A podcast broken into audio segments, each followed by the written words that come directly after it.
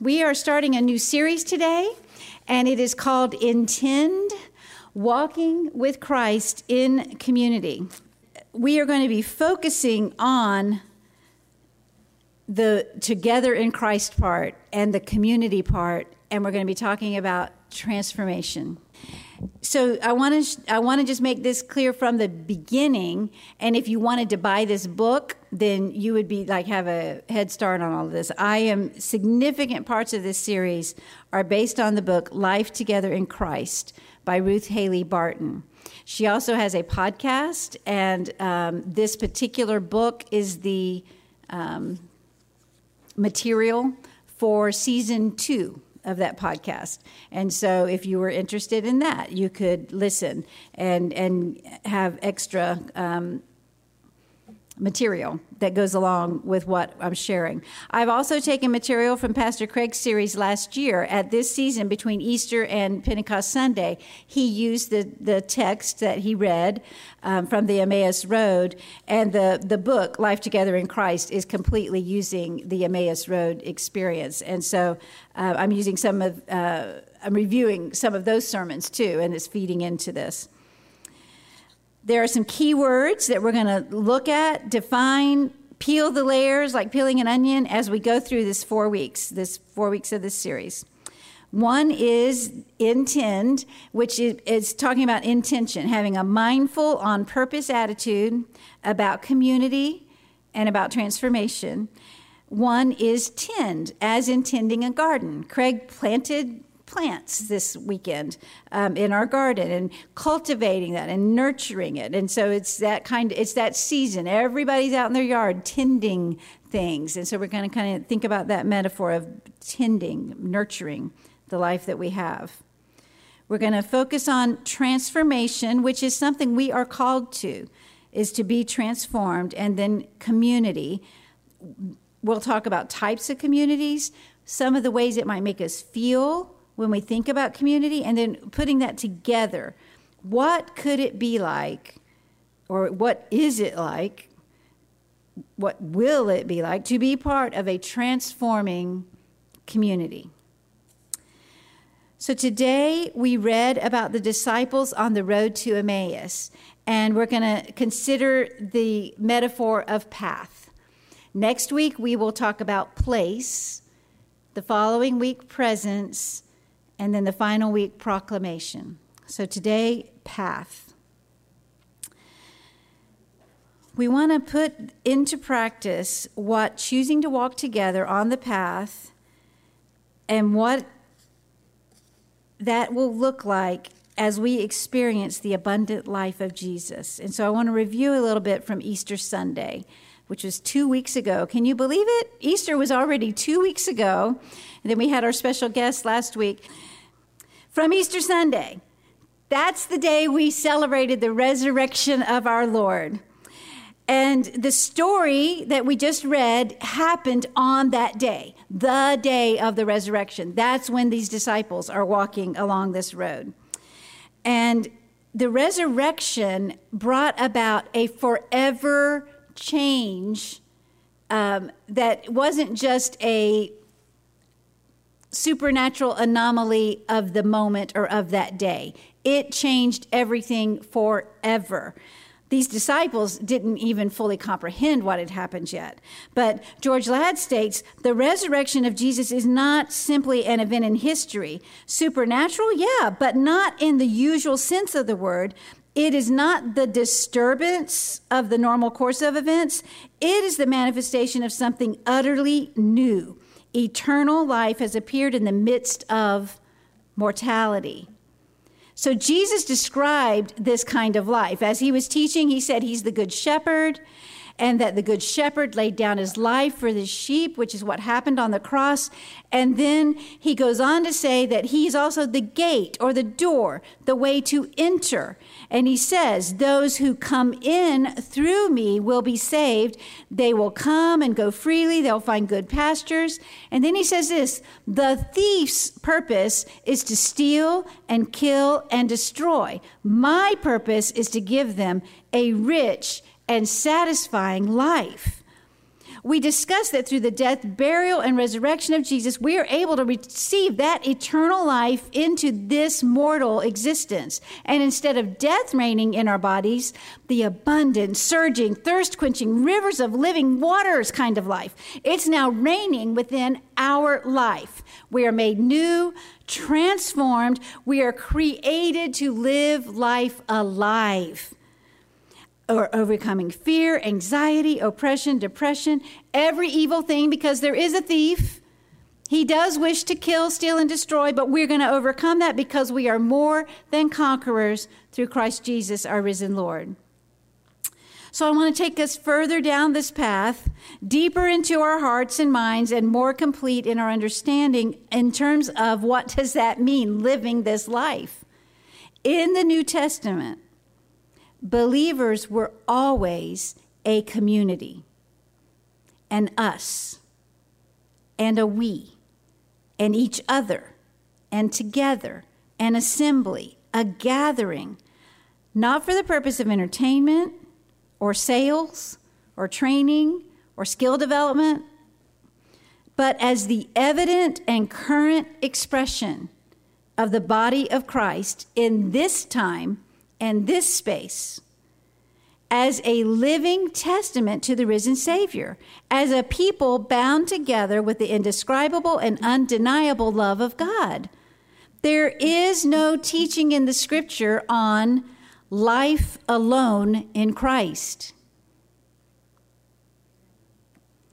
But the mistakes and failures that many of us have experienced within Christian community makes us especially vulnerable to think maybe I don't need anybody else. Our Western mindset feeds into this quite handily, and I grieve in my heart because I think our enemy, the devil, is rubbing his grubby little hands together in delight every time he can convince another one of Jesus' followers to isolate themselves, withdraw, and withhold love and try living out their Christian life without living in community with Christians. Now you're here. so you're the ones that have decided to be in church. So, yay. Awesome. Thank you. But as we go through this, I want to d- develop this further where you I want you to be able to give a succinct answer to this question. Why do you go to church? My hope is that as we commit together to being and continuing to be a transforming community, the natural outgrowth will be personal transformation and empowerment for invitation, extending our witness among those that we influence going off script for a minute, but I was thinking about this today. I'm 58 years old, and honestly, I don't know how many Sundays of church I've missed in my entire life, but it's certainly less than 50. it's, it's, I, I, and what does that say about me? Well, it says I, I was raised to go to church you know I, that's just been a part of my life. I was raised i went to church as a kid i went to church as a teenager i got married and my husband turned out to be a minister. We just been in church always. I'm not saying that as a boast. I'm going to say i haven't always been functioning in community even though I've been in church. And so I just want to I want us to understand that what we're talking about is deeper than just yes, I go to church. That's kind of like an important part of it, but it's more than that. Okay? So that's a little off script, but carrying on. So let's go to the Emmaus Road. Let's walk along with these disciples. One of them was named Cleopas, and this is the only place we meet him in Scripture. We're not given the other one's name. Some have suggested it was Cleopas's, that, that's a really hard thing to say, that person's wife. Um, others have said that maybe it was Luke himself, and he was just trying to be humble and not name himself while he was writing this story. Others have said it's uh, maybe just another unknown disciple. We don't know for sure. But in her book, uh, Ruth Haley Barton suggests that it's helpful for this one to be unnamed because it helps us to imagine ourselves there a little easier. Thinking about what it may have been like to be walking on that road on that day. So let's engage the imagination a little bit. We're walking along this road, having this conversation, basically in amazement and confusion and not knowing what's next. They were very much between the now and the not yet. They had just experienced the most dramatic three days of all human history. The emotional highs and lows are difficult for us to fathom. We relive it every year. We tell the story every year. We remember and we want to remember, but they were actually there. They had hoped that Jesus was the Messiah and then had all their hopes and dreams completely torn away with Jesus' death. Now they had just heard extraordinary news an empty tomb. But they weren't all the way certain what that meant. They were amazed at the women's story, but not quite sure if they believed it. And what would it mean if Jesus was resurrected? Then what? So they're between the now and the not yet when Jesus comes up to them. And the truth is, we are also between the now and the not yet. We are between Christ's first coming and his second coming. Hebrews 2 says that we do not yet see all things under Jesus' authority, but we do look forward in hope to that happening. Beyond this universal kingdom reality, we each experience what Richard Rohr calls liminal space. It's where you're the in between the now and the not yet. You know it's coming, but you're not sure when, you're not sure what. You're kind of between and hanging out. So, this is quoting from Life Together in Christ. For you see, all of us are on our own Emmaus road, somewhere between the now and the not yet, in some area of our lives. The disrupting event could be something as traumatic as the loss of a job, the breakup of a marriage or some other close relationship, the death of a loved one, a betrayal of some sort, where something has been taken from us forcibly and the new has not yet come. Or it could be something a little more subtle, like a sense that it is time to let go of one thing in order to be open to something new. A negative pattern we know is in need of further transformation, and awareness of a stuck place in our spiritual life where we don't know how to get unstuck. There is a sense that we too are waiting for something that has not yet been fully revealed. So we're all on a path. We are all on a road and different issues come up turns in the path, sudden climbs, steep declines, a delay for road work, or the worst, too much traffic. I know. In Northern Virginia, that's just a thing. So we, you know, we find ourselves saying, "Why do all these people have to be going to the same place that I want to go to?" But here are some encouraging words, and they're written on the bottom of your sheet for you to have for your path. And I just want you to be encouraged. The Bible uses this path um, metaphor a lot for describing our lives. So Psalm 119, 105, your word is a lamp to guide my feet and a light for my path. Psalm 23, 3, he renews my strength. He guides me along right paths, bringing honor to his name. Psalm 32, 8, the Lord says, I will guide you along the best pathway for your life. I will advise you and watch over you.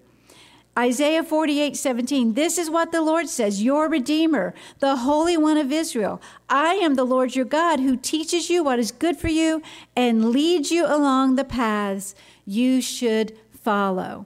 And I just want to encourage you right now if you're at a spot on the path where it's hard for you to see anything, it's hard to see what's behind, it's hard to see what's in front. You don't know. I just want you to be encouraged. He sees you. He sees you. He knows where you are, and all of these scriptures talk about Him actually guiding and leading. It's not saying that He's a GPS device, and if the satellite messes up, well, oops. It's saying He's right there. He's a present guide, leading and guiding us. He's with you on the path. I was privileged to drive Becca to school Friday morning. She is away on a band trip, and um, she had to be there at 5 a.m. So we drove through Tyson's Corner and over the almost empty Beltway on our way to Marshall High School with zero delays. So, how many know that later on that morning, none of those paths were very empty? we were just commenting about it. You know, like in the middle of Vienna, all the in the middle of the night, all the lights up and down 123 are just on flash. You know, you can just zip through everything. It's just, yeah.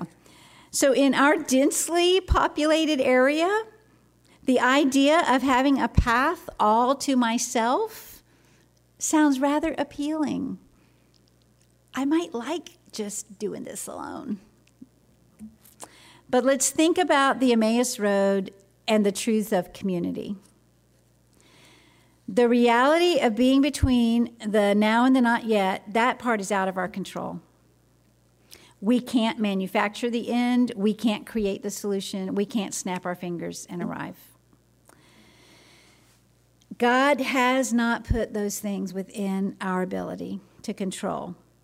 But we do have control over one thing whether we will walk the road alone or choose to walk it with others.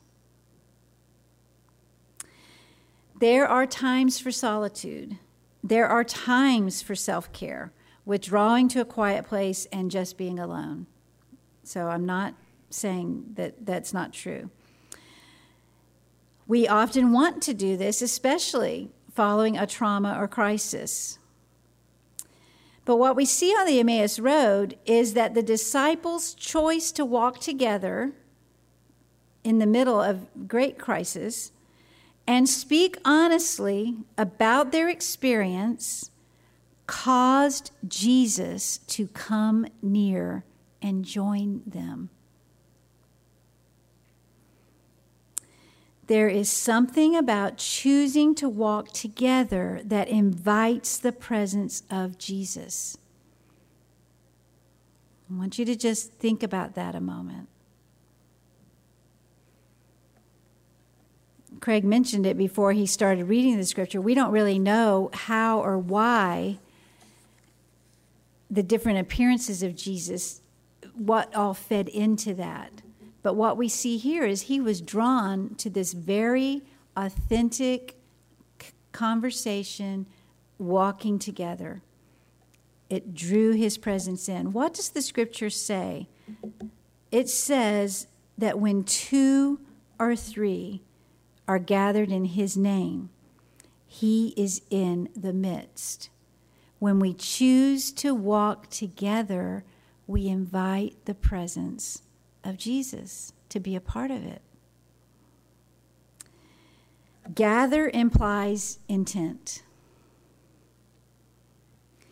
In his name says it's an intentionally getting together with others in Jesus' name, choosing to walk together. What transforms is not anything but the presence of Jesus. I can't transform myself. I certainly can't transform you. you can't transform yourself. It's the presence of Jesus, but that presence is something deeper when we gather together. So, quoting from the book, as we discover ways to open to Jesus' transforming presence on the road between the now and not yet, it becomes a transforming community. Jesus as the central focus here is crucial. This is not an attempt to build community around any other dynamic. So, definitions here for transforming community men and women and young men and women gathered around the presence of Christ for the purpose of being transformed in Christ's presence so they can discern and do the will of God. So that is uh, Ms. Barton's distillation of Romans 12, 1 and 2. If you think about it, we're gathered in his presence, worshiping him so that we will be transformed and then be able to discern and do the will of God. What is spiritual transformation? The process by which Christ is formed in us for the glory of God, for the abundance of our own lives, and for the sake of others. It's what we're about worshiping and glorifying God, living the abundant life within ourselves, letting that eternal life live itself out in us and Christ be formed in us and for the sake of others. Okay? The eternal life of God is in us, and as we allow Christ to be formed in us, transforming us to be more like Him, the abundant life gains more and more ascendance over the natural course of this world. I deeply desire for us to be a transforming community. Even beyond the sense of family or the joy of friendship the comfort of relationship. I want all of that. I want all of that. But first and foremost, I want your being here, your intentional gathering in Jesus name at 10:30 a.m. at 100 Ayr Hill Avenue Northeast in Vienna, Virginia. I want that to be a gateway into a transforming community. I want you to experience, oh, I can't tell you how much. I want you to experience all the abundance of the abundant life living. Jesus has this for you, and I ache for that to be what all of you have. And I'm not talking about wealth or possessions or fame or glamour or prestige or power or any of the ways that the world might define a rich and satisfying life. I'm talking about the life of God living in you. I'm talking about joy unspeakable, glory that shines through your countenance, peace that passes understanding, love that lays down its life, generosity that flows in every direction, justice that rings from the mountains, and freedom that dances in the streets. I'm talking about an abundant life in Christ, and I want to see that so much in you that it just, it just, you can't contain it. It's just, it's just shaking out all over the place. That's what I want to see. So, we're going to end with opening our hearts in two areas, and I have a I have a strategy here, but it's for you. It's just set out for you. First off is choosing to walk together. Now, for some, this is just simple. You're, you're all in. For others, this is a this is could almost be a deal breaker. And so I'm not asking you to do anything about this at this moment, other than we're going to just be quiet for a moment and I'm asking you to have an open heart and declare your willingness to be in community. Specific, intentional opportunities to gather or get together will probably be shared later. I don't even know what all those might be, but what has to happen first is an open heart toward that intent to choose to walk together. So I want you to take a moment to ponder what that means to you and to just give your answer to the Lord. And I'm just going to be quiet for a minute.